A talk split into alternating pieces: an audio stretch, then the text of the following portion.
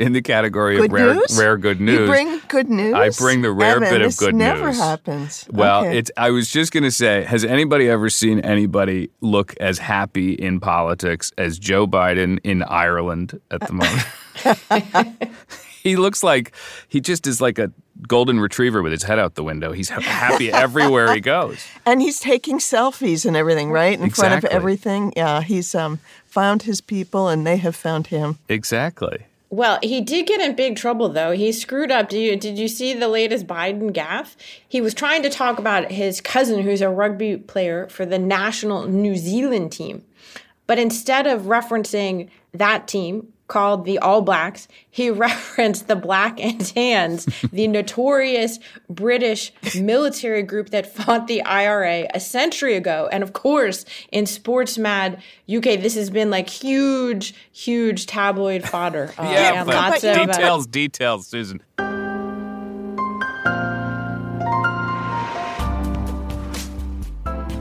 Welcome to The Political Scene, a weekly discussion about the big questions in American politics. I'm Susan Glasser, and I'm joined by my colleagues Evan Osnos and Jane Mayer.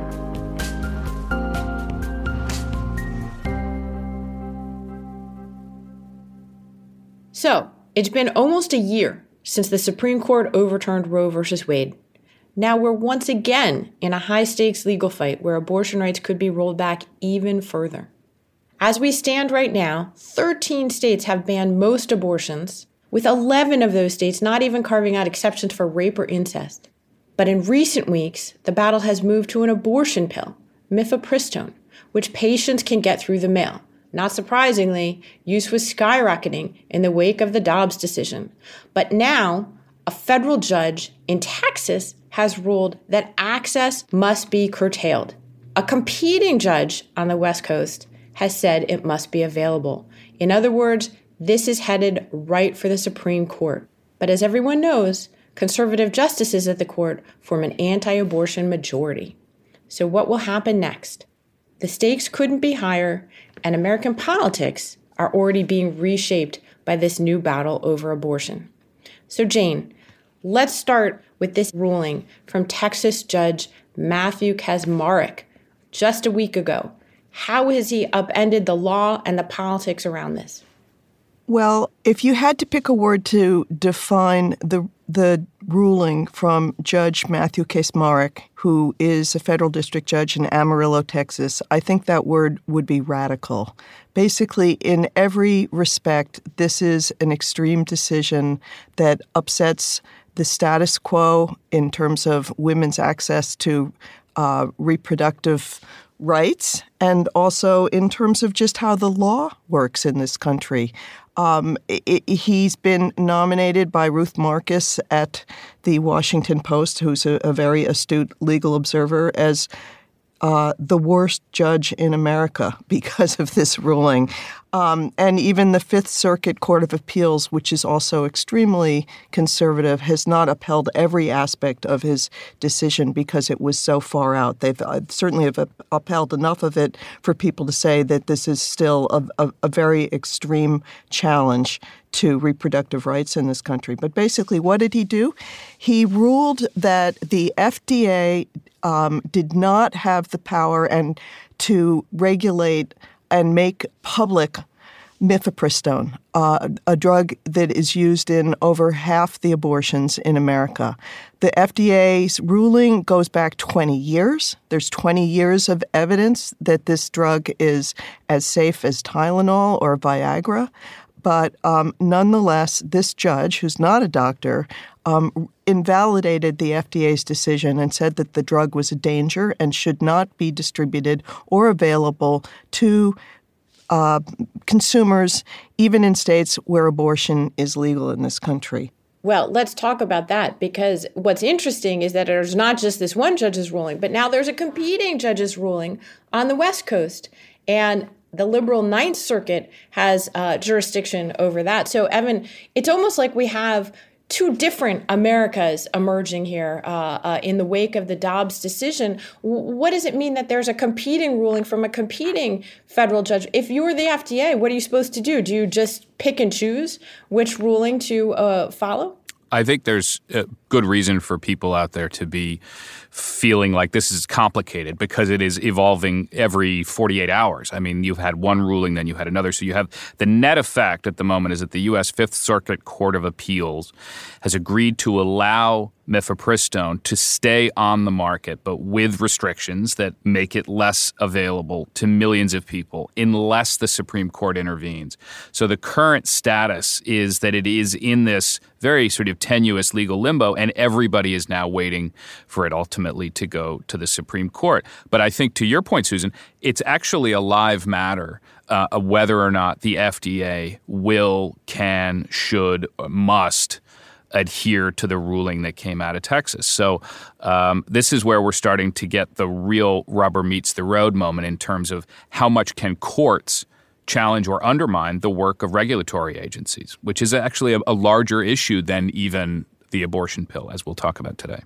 Well, that's right. So, Jane, what are the prospects at the Supreme Court? I mean, it seemed that in the Dobbs decision, the court very clearly was saying, well, we're going to throw the issue of abortion back to the states, which is why we have now this almost crazy patchwork quilt of different rules and regulations, depending uh, for women in America, where they live, what kind of uh, access they do or don't have to abortion. So what does it mean at the Supreme Court? And now we're just kicking it right back to them. That seems almost to contradict the spirit of the Dobbs decision.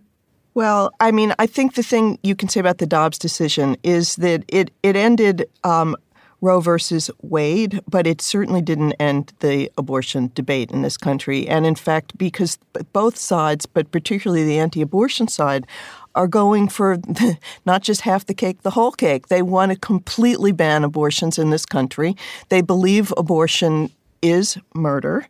Um, and they're not going to accept a patchwork any more than Um, in the Civil War, that half the country was going to be allowed slaves and half the country was going to be free. And not surprisingly, we're actually seeing some of the same lineup of the states here. It's a it's sort of a dangerous sort of echo of the eighteen fifties. You're seeing that the court is going to have to decide on, on national bans in this particular case. And there's also talk in Congress of trying to legislate national bans. So this has not ended the abortion debate by letting states decide things, and it never was going to. I mean, that was always, I think, a fig leaf, really. But at any rate, we're now seeing an even angrier and I would say more divisive phase. But Jane, do you, it sounds like you're suggesting that you think the Supreme Court actually could uphold this ban on uh, this abortion drug. Is that what you think is possible? I, you know, first of all, I'm not a lawyer and um, not a soothsayer, but I, I think that it's possible that this Supreme Court, this the, the way this argument is shaped is something that the Supreme Court is doubly um, sympathetic to. The conservative majority on the Supreme Court is an anti-abortion majority, and it is also a majority of conservatives who have Um, great skepticism about the so-called regulatory state. They, um, on any number of issues having to do with environmental pollution, uh, climate change, um, all kinds of regulations, they have um, sympathy for the argument that, that government is too big and regulates too much. Um, and so, I mean, for those reasons, I think it's it's it's likely that they will find some part of this that they're sympathetic to. At the same time, it's such a radical challenge to the status quo in this country. I think it's hard for me to imagine that they'll they'll go for it whole hog. Well, radical is really, you know, the word, especially when you're talking about the implications beyond abortion and the idea that you could just challenge a federal agency's decision of twenty years. In some ways, it's interposing the judgment of this individual federal judge uh, with that of uh, America's public health agencies. And Evan, I, I was really struck by there was this letter from more than four hundred leaders in the pharmaceutical industry the other day condemning the decision from the Texas judge. I think uh, for exactly this reason. What do you? How broad are the implications? Yeah, it was a fascinating indicator of the potential power of this because, as you can guess, you know, big Fortune five hundred pharma companies don't tend to speak up on questions of abortion because, as you can guess, they find it to be the kind of politics they're trying to avoid. But in this case, they spoke out very clearly. What they said was, and I'm going to read just a bit of it because I think it's really important, as they put it, a federal judge with no scientific training fundamentally undermined the bipartisan authority granted by Congress to the Food and Drug Administration. What that means uh, is that this could apply not only in the case of reproductive rights, um, which has tremendous impact immediately, but it could also be extended to things, as they put it, things like uh, vaccines or ultimately insulin or other things that right now we might consider to be settled matters. But if you ended up in the future, let's say, with uh, a case that tried to challenge using COVID vaccines or, God forbid, another pandemic vaccine down the road, we can already anticipate there are going to be political fights around it.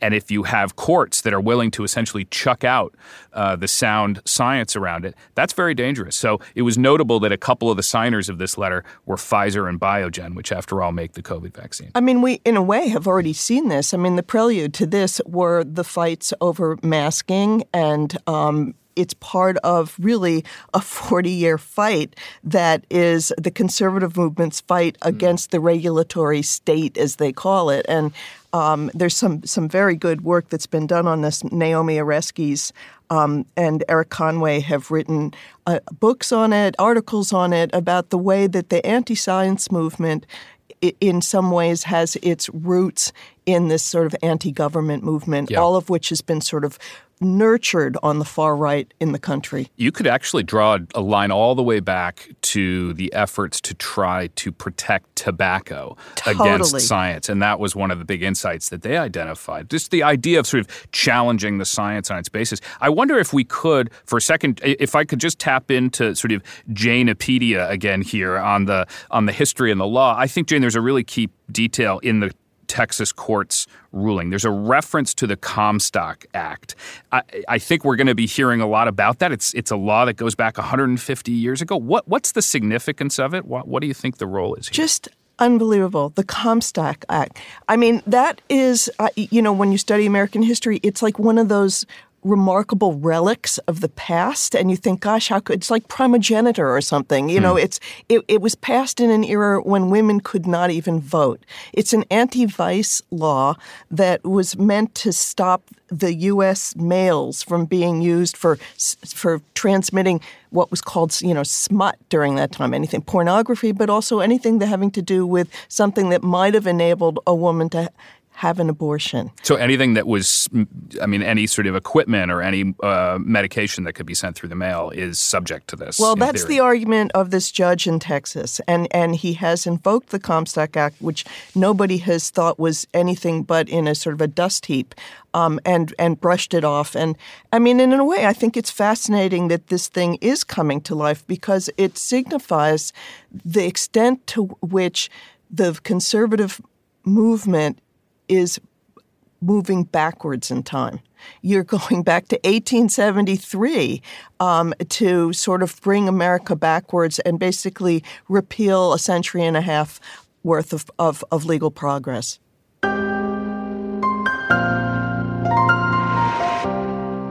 The political scene will be back in just a moment.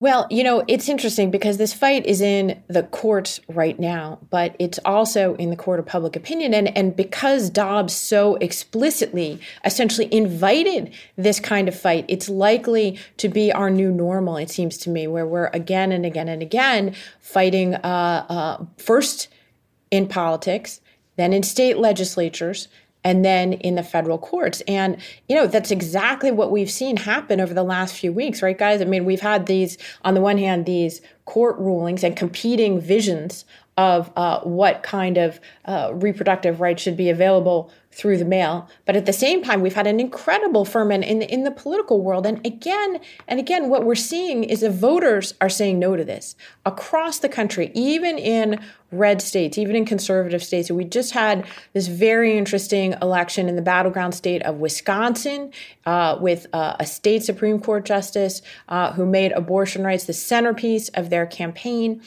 Evan, what does that tell you about, you know, how, how far out on a limb are uh, the anti-abortion judges when it comes to what Americans think they want in this country?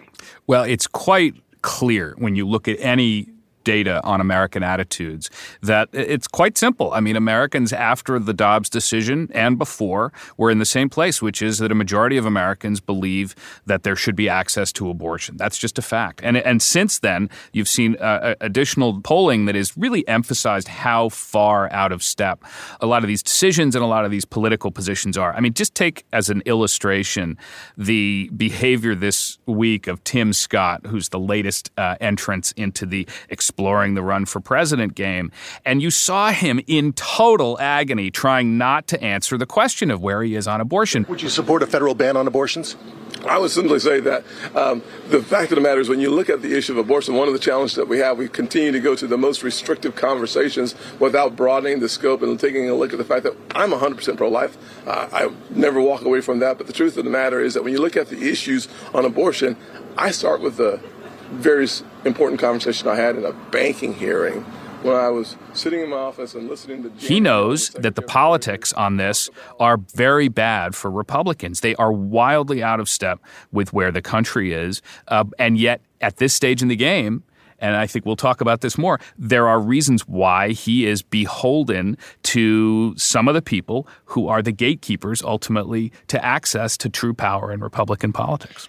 Well, we talked about public opinion. I believe that uh, the most recent Pew numbers, and they're they're borne out by other national polls, suggest it's really not even a close call, right? Something like two-thirds of Americans have support right now, abortion rights. And in fact, I believe that number's gone up, not down, in the wake of the Dobbs ruling throwing out Roe versus Wade. So, Jane, we're also seeing this movement in state legislatures. It's not just politicians talking about it. They're actually taking votes on extremely restrictive new laws in many of these states. And of course, Florida was the big state that acted this week. That's significant in presidential politics because you have Ron DeSantis, the governor, who's going to end up running on it. But it's also significant for the women of Florida and the women of the South. Florida was a relative oasis of uh, liberalization in the context of the South. And so it actually saw a pretty significant increase in the number of abortions in the year since Dobbs. So, Jane, what does it mean that the, the Florida state legislature voted on this very restrictive six weeks uh, uh, abortion ban? What does that mean?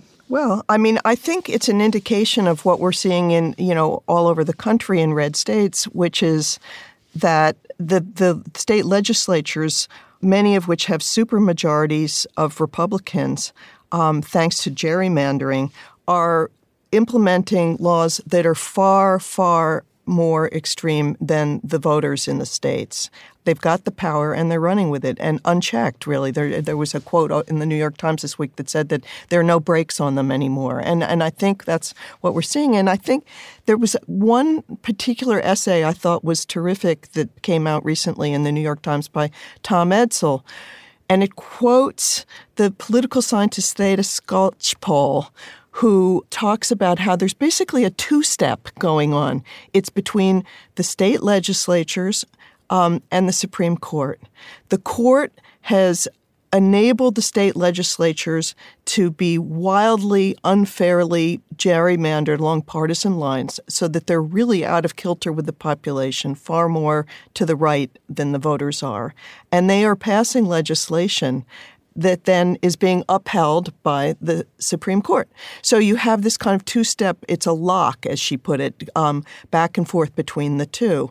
And critics are suggesting it's really an anti-democratic situation, even almost an authoritarian situation, because it's beyond the recall of voters and, and the majority opinion in the country. And believe it or not, one of the Republicans who has actually, one of the few Republicans who has come out and said clearly what a political liability this is, is none other other than Donald Trump, who actually said in a social media post early this year, he said, you know, this is the reason. Now, of course, he's exculpating himself from the reason why Republicans did poorly in the midterms. But he also said it, it is that the abortion issue, as he wrote, is been poorly handled by Republicans uh, because he says it's out of step with where the country is. So, of course, these are his judges, of the, course. the ones that well, he hacked the court with and, and in order to get elected. And that's the other side of the equation, which is why Why is this happening also?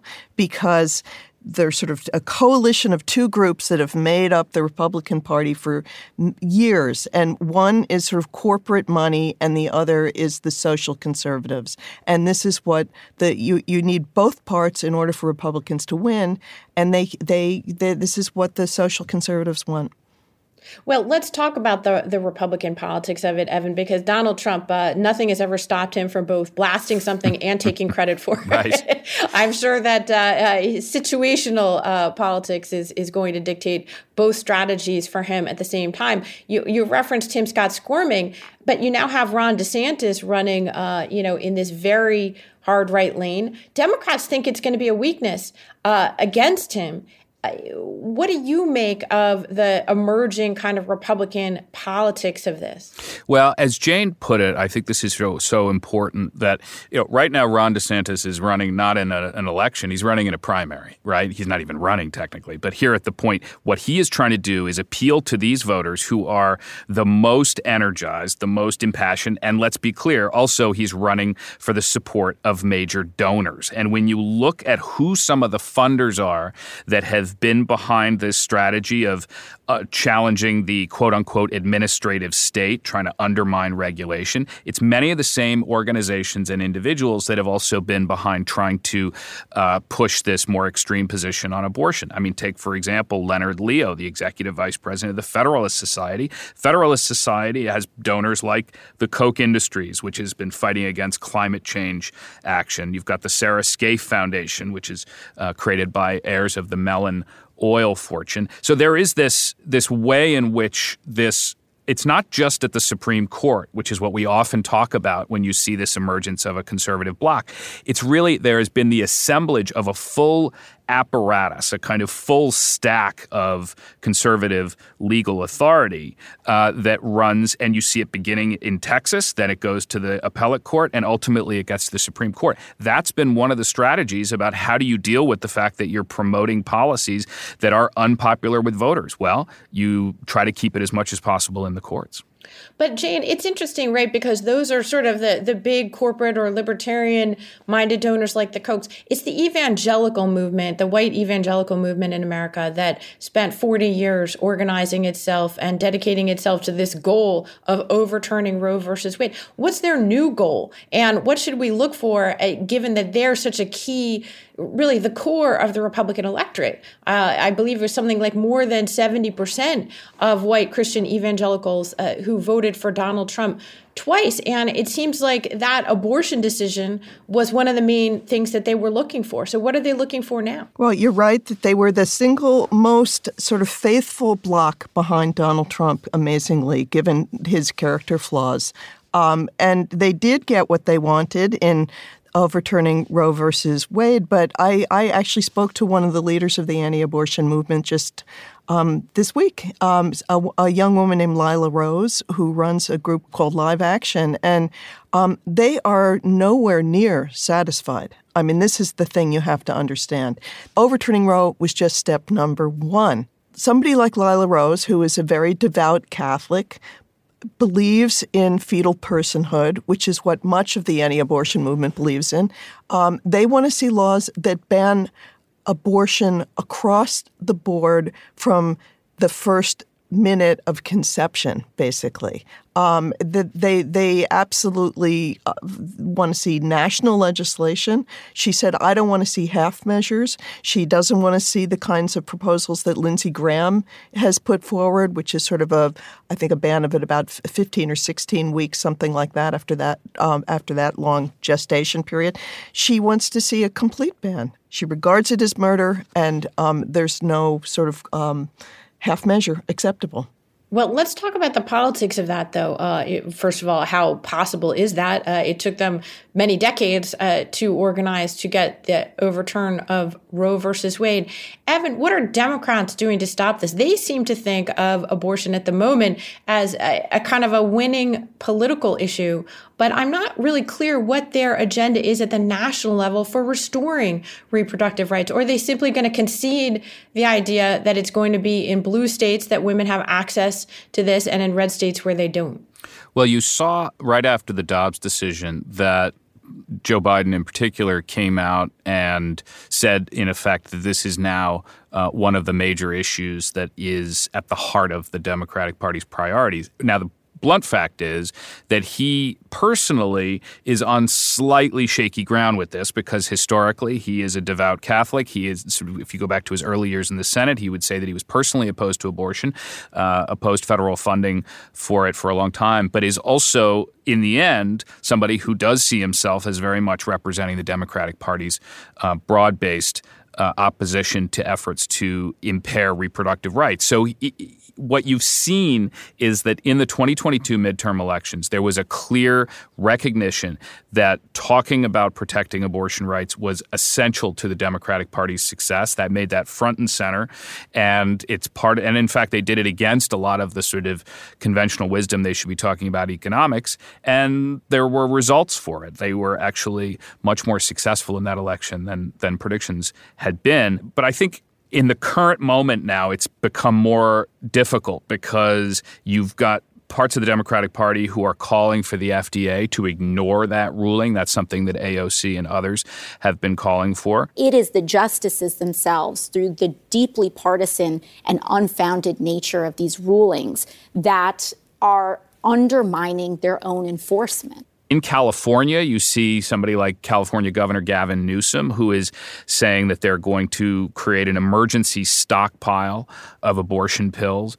Um, in Washington state, you also see the governor taking action. But it, this is not yet an issue that you see the Biden administration sort of staking its identity to, um, because I think what they see is that the politics, in effect, are gaining momentum on their own, and uh, they don't want to uh, awaken a sleeping giant on the right if they turn this into an issue that is about Joe Biden.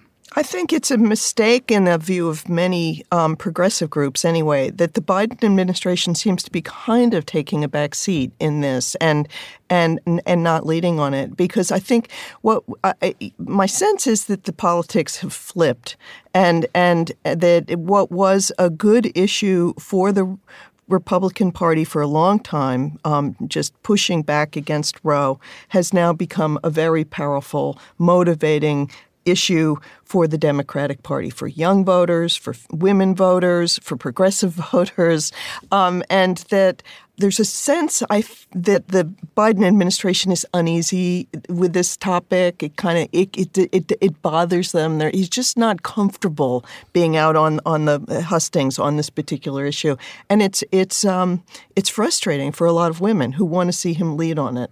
Yeah, I think it's it's not inaccurate to say that it's not his natural political home, and it's part of the reason why you see this slightly inhibited response. Uh, and I think there's going to be Democrats who are calling for much more vigorous action on his part.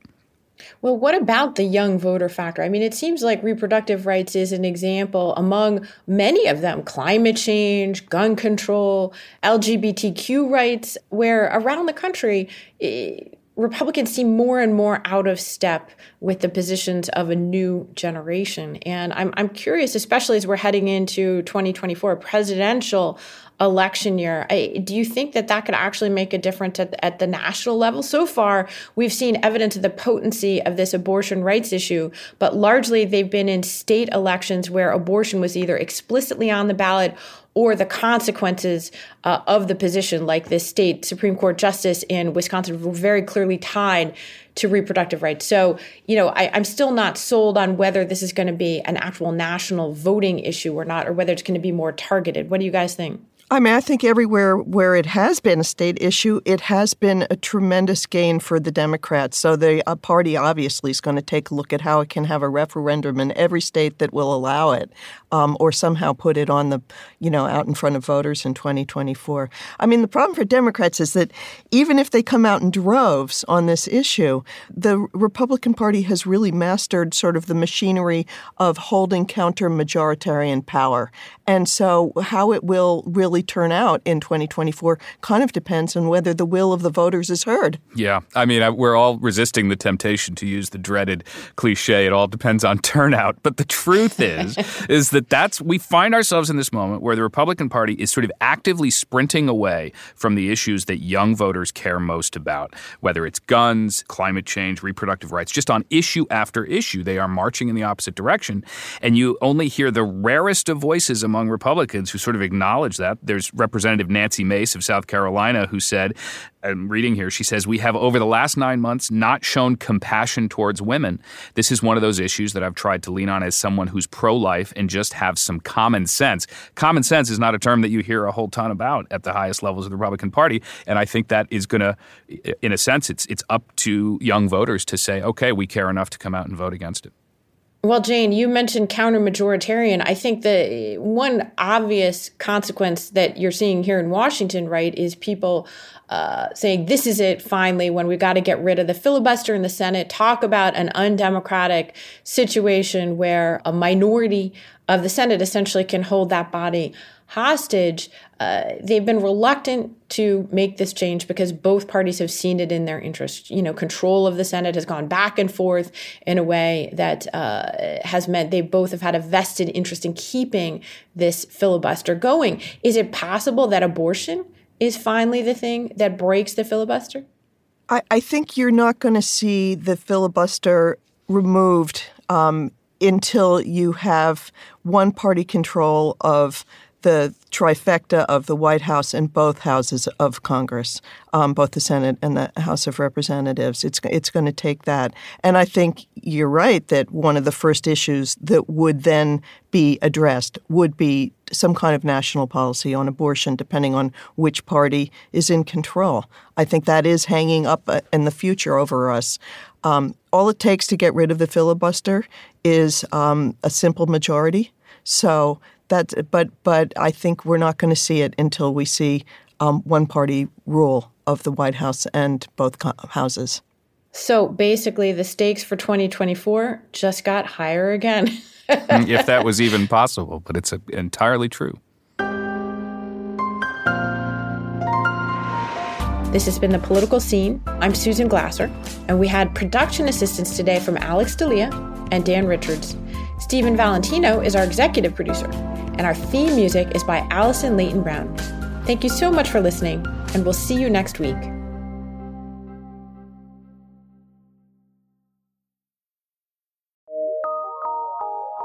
From P R X.